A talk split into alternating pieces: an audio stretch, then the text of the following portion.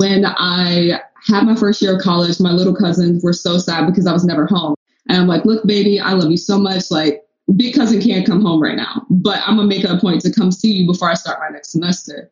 And so I have her, she's around six years old at the time, and her three or four year old little sister in my back seat. And I'm like, all right, come on. I drove all the way down here just to take you to the park for the day. And she basically refused to get out of the car. And I was like, oh, baby, like, why don't you want to go to the park? Why don't you want to get out the car? And she's just like, I don't want to get too dark.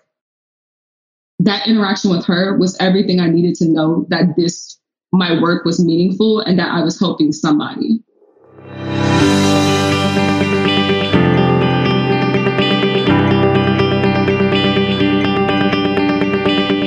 Welcome to Keep Going, a podcast for Mazuma where we share motivational stories from small business owners. I'm Greg. And I'm Ben.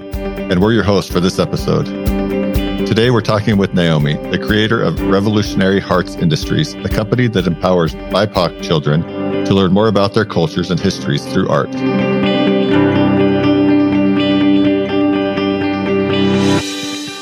Naomi, welcome. Hi, thank you so much. It's such a pleasure to be on the show with you. Naomi, thank you for joining us. We're glad to meet you and get to know you a little bit. Why don't you tell us a little bit about where you're from and how you grew up and maybe what pointed you towards this business venture? I am originally from a little town called Thibodaux, Louisiana. It's about an hour southeast of New Orleans. I went to college at Xavier University of Louisiana, where I got my degree in history, worked a little bit in communications and in political science. And so, as far as like entrepreneurship and kind of like what got me into my business is I was basically raised by entrepreneurs or people with very entrepreneurial mindsets. My dad was basically a real estate investor my whole life. If I got sick, if I had an art show, if I had a basketball game, my dad was able to drop whatever he was doing and come help me or come work with me. And that was just such a beautiful introduction into entrepreneurship and the freedom and work life balance that it really afforded you. And then also, I can say that I am very good at renovating houses because I've been doing it since I was eight years old. So, fun fact if you ever need sheetrock work, I'm really good at commercial tiling. That's usually my specialty. But I learned all these really cool practical skills as a young age because I always knew the hands on approach to building something or building a legacy because I helped my dad with his business. And then going a little bit more into why I started doing the work that I do is I published my first book at 17. I started a publishing company my freshman year of college at 18. And then I published my first coloring book at 19. And the pathway that I started publishing my first coloring book is when I had my first year of college, my little cousins were so sad because I was never home.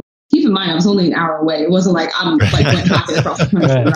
And I'm like, look, baby, I love you so much. Like, big cousin can't come home right now, but I'm gonna make it a point to come see you before I start my next semester. And so I have her, she's around six years old at the time, and her three or four year old little sister in my back seat.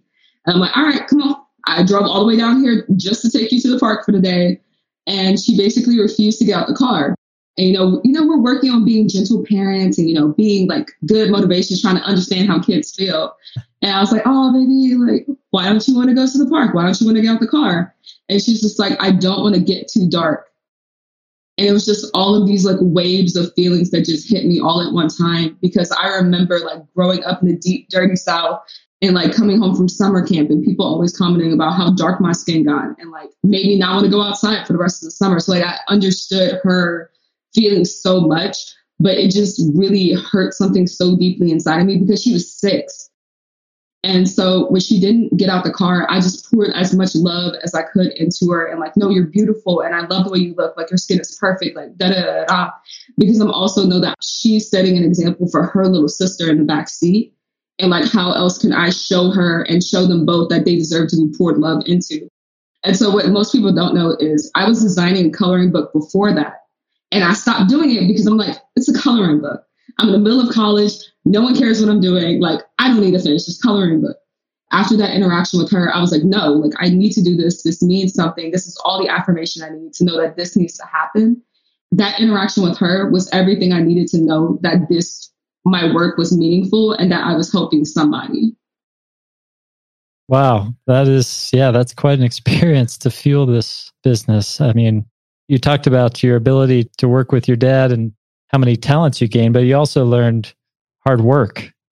And then this experience with your cousin and the personal feelings you've had, you found a passion and a higher purpose of some good you could do. And man, you bring those two elements together, work and the vision, and you'll be unstoppable.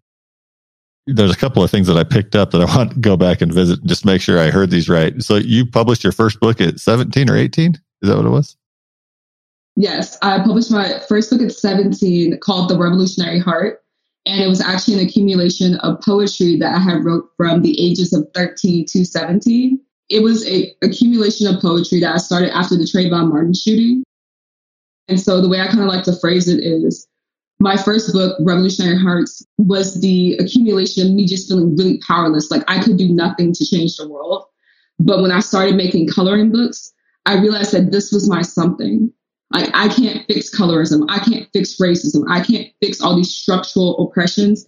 But the very least that I can do is show a black and brown child that they are powerful and that they are deserving and that they are smart and that they are valuable.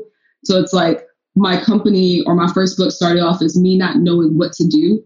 And then my coloring books became the one thing that I knew I could do well to empower others.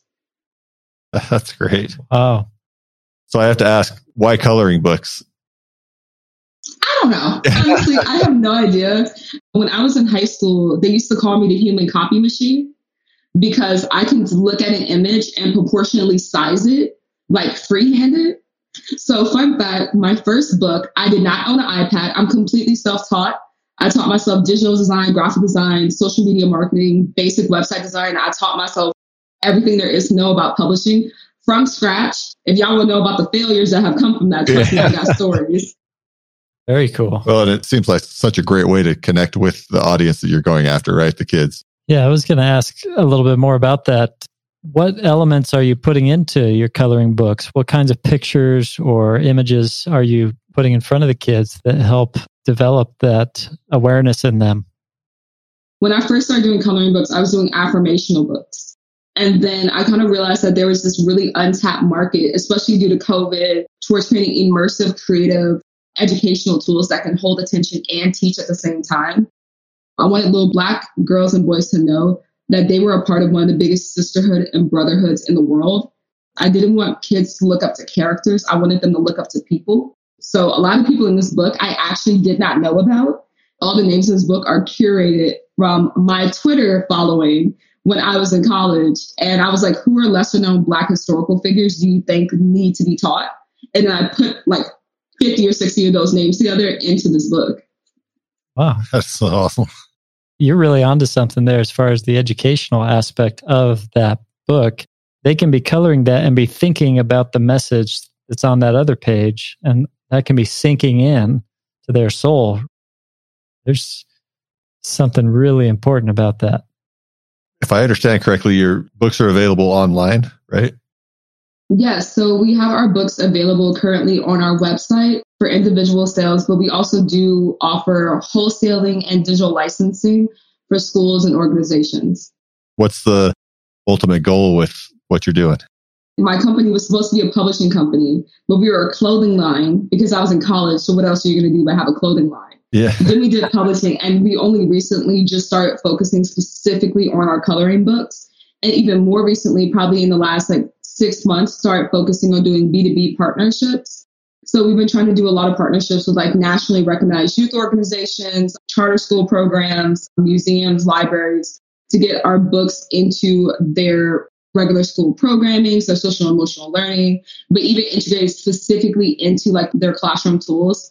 Like our financial literacy coloring book is going to be used in some classrooms uh, across the country soon. Wow, great. What did it take to get that up and going? It's one thing to have a thought. Some people have impressions or feelings and they get really motivated. And then when it comes to putting that into action, it seems to just die out. You seem to have the ability to push through it and make it to come to reality. Where do you think that comes from? My biggest flex in life is the fact that I have always had people who have supported me. Whether or not they thought what I was doing was insane or not, they would never would tell me that, but they would like give me patterns or they would ask me harder questions and they'd be like, okay, if you're to do this, how?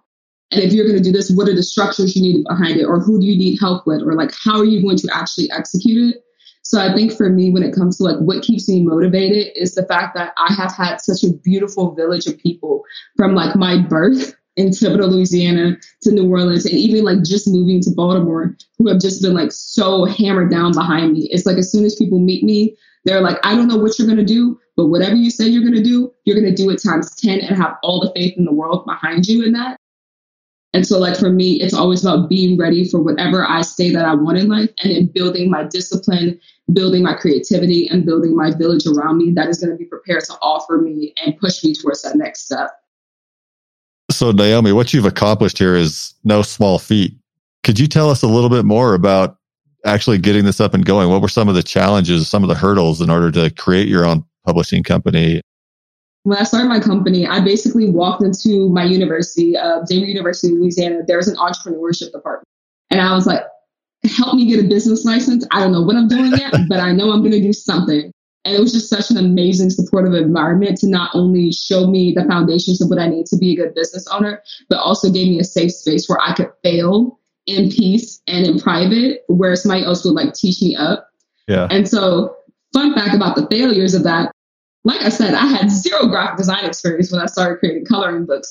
I deleted my first coloring book twice. When I tell you after the second time, I was really like looking at the sky and I was like, God, you obviously don't want me to do this. Why are you doing this? Why are you doing this? But I think learning like the ins and outs of like publishing was probably the hardest part. I only recently started using Procreate, which if you are a basic graphic designer, you know like that is the like one of the best simple tools to use. So all of my other coloring books, you can physically see the difference when I switch. And I decided to keep those like less updated versions of my books still in circulation because I believe that it shows that even though I didn't know how to do it, I know that it needed to get done. So I did it by any means necessary, even if I didn't have all the answers. I like the way you just put that. It's a lot better than the fake it till you make it slogan. You don't have to know what you're doing. You just have to know you're supposed to do it. I like that. That's that's great. Naomi, you mentioned some of your views on failure. Do you have any advice about how to recover from failure quickly? Yes, and this actually is a quick story. So I applied for this pitch competition my last year of college, and it was for a mental health app that I was designing. And originally, when I had published the application, it was like three or four weeks later before we actually got the results as to whether or not we moved on to the next phase. And in that time, I had completely revamped my business model. I improved my executive summary. Like I did significant amounts of research. When I got my denial email, what I did was I emailed the person who obviously sent me my denial. And I said, I know it might be too late, but can you tell me what I could do better? Or can you tell me like what you think of this? Or is this more in line with what you guys would have wanted from me? And they were so impressed with my sheer amount of growth that they actually let me into the competition and I ended up winning second place. Oh, oh, wow. that is one of my favorite stories when it comes to whether or not you're going to accept failure. I recognize that I failed at my first application process, but that doesn't mean that my business was a failure. It means that I didn't know how to execute it properly because it was the same business. It was almost all the same stuff, except I talked about it different and I did a lot more research. How I recover from failure is by asking questions as to why I didn't move to the next level or asking questions as to how I could have done better. I don't take failure as an attack on me. I take it as I could have done better. I'm going to keep going for it. That's a great story. What advice would you have for others who are thinking about starting a business? I published the first book when I was 17. I started a company when I was 18. And it's not until like I'm 22, 23 that I've been able to see the fruition of my work. And I think one of the things that I feel like some people believe when it comes to entrepreneurship, especially when we exist in such like tech enabled startup cultures and stuff like that, is we think like we're supposed to have it on that beat. We're supposed to be able to launch into million dollars in sales right off the bat.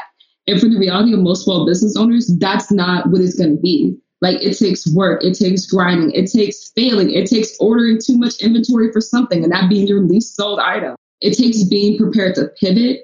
And if you as a person aren't willing to take an inner look at yourself and being like, how can I make myself better? So that way I can improve my company or I can improve what I'm doing. you're not ready to run a company.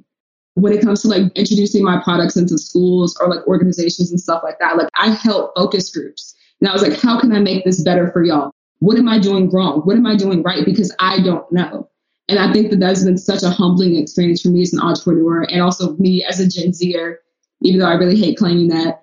Um, that like I have to know everything that I don't know. And the seeds that you plant years ago are going to build for the fruitions and the like orchids that you can eat from now.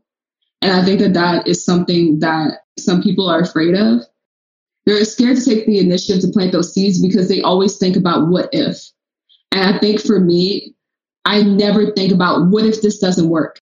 What if this fails? What if I never make profit from that? Like that never crosses my mind because at the very least, I have 10 self published books.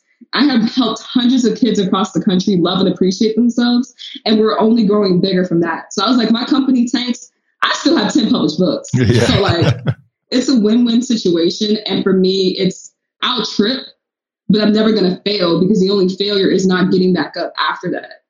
Yeah, it makes me think how many kids do you have to improve their self image or improve their lives to make it worth it?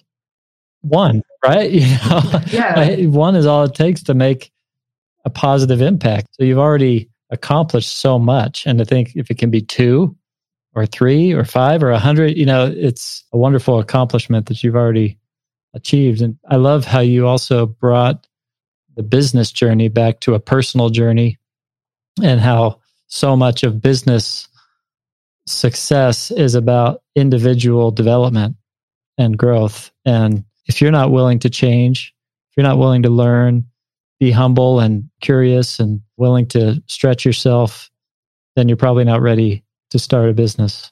It's great advice. Thank you. You talked about receiving feedback from, you know, your customers and you know, the natural inclination is to get defensive and to really dig our heels in about what we've done. How, how have you been able to get yourself prepared for that and then to implement it? One of the things that I've learned the most about being a founder is sitting back and being humble because no one asks questions about something that they don't care about, or no one challenges something that they don't care about. And I feel like for me, because I know what I'm doing is important, I know that it matters. I've gotten 100% product market fit from that focus group that I ran across like board of educations, based off of curriculum builders, based off of principals and teachers and therapists, all of them across the board all agreed that what I was doing was important. Because they care about what I'm doing so much, they care enough to challenge me and empower me to challenge myself. So I take it as a form of empowerment and I take it as a form of encouragement that they want me to succeed. And that's why they're asking me harder questions. Nice. It uh, puts you in a good place to be able to actually make progress, right? Uh, so that, that mindset is super important. So thank you for sharing it. Yeah, profound, profound principle there. All right, Naomi. So we like to close our podcast sessions with our final question and kind of ask you to summarize it all up into what is it that keeps you going in your business every day? Y'all are going to dislike me because it's another story. but I'll try to make this one quick. So, the most memorable customer interaction I've ever had in my life was my Black Men Art of Future coloring book, which is the affirmation coloring book made specifically for Black boys. So, when I first started making coloring books, I wrote handwritten notes in every single book. And I wrote the kid's name and like whatever came to me that day or was inspiring me that day, that's what I wrote in it. And so this little boy's name was Sol. And I'm like, oh, I know basic Spanish. I know what that means. I was like, I think it means sun. The little boy was Afro Latino. And so I basically wrote this entire message about how illuminative he is, like how amazing he is, how much he's going to pour light into the world, da da da da. And then a couple of days later, after I mailed the book out, I got a two page email from the boy's father. And so the boy's father was telling me how they were living in a predominantly white city and his son was starting to understand that he did not look like the people around him. I spoke about in the book how I know I can't relate to you as a black man, but I love you all the same as a black woman. And he was like, he resonated with that so much because he can't understand the full struggles of his son, but he loves him so much through that. And so, long story short, this ended up with me going on a Zoom call with a little boy And he showed me his Nerf guns. He showed me his stop animation. He basically took the phone and was like running around with me in the room. Yeah. And it was just so amazing to me because it's just like this kid from like Oregon and I'm all the way in Louisiana, I was able to connect with and touch in such an incredible way. And I feel like anytime I've ever had any doubts, anytime I've been met with failure or adversity when it comes to my work, I have interactions like that. And I feel like that's what really makes me really inspired is the fact that all of these kids that I've touched from thousands of miles away love themselves a little bit more because of something I randomly decided to do because of one interaction with my little cousin like four years ago. Oh, you did a great job of summarizing that. Yeah, that was that's great. Oh, it's wonderful. Well, thanks so much for being on, and we love what you're doing, and wish you all the best. No, thank you guys so much for having me. I love the opportunity to tell my story. Thank you, listeners, for joining us today. If you or someone you know would like to share your small business story, please go to mazumausa.com slash keep going and fill out the form at the bottom of the page. And if you are looking for tax advice for your small business, be sure to join our Keep Going Facebook group and check out our website at mazumausa.com.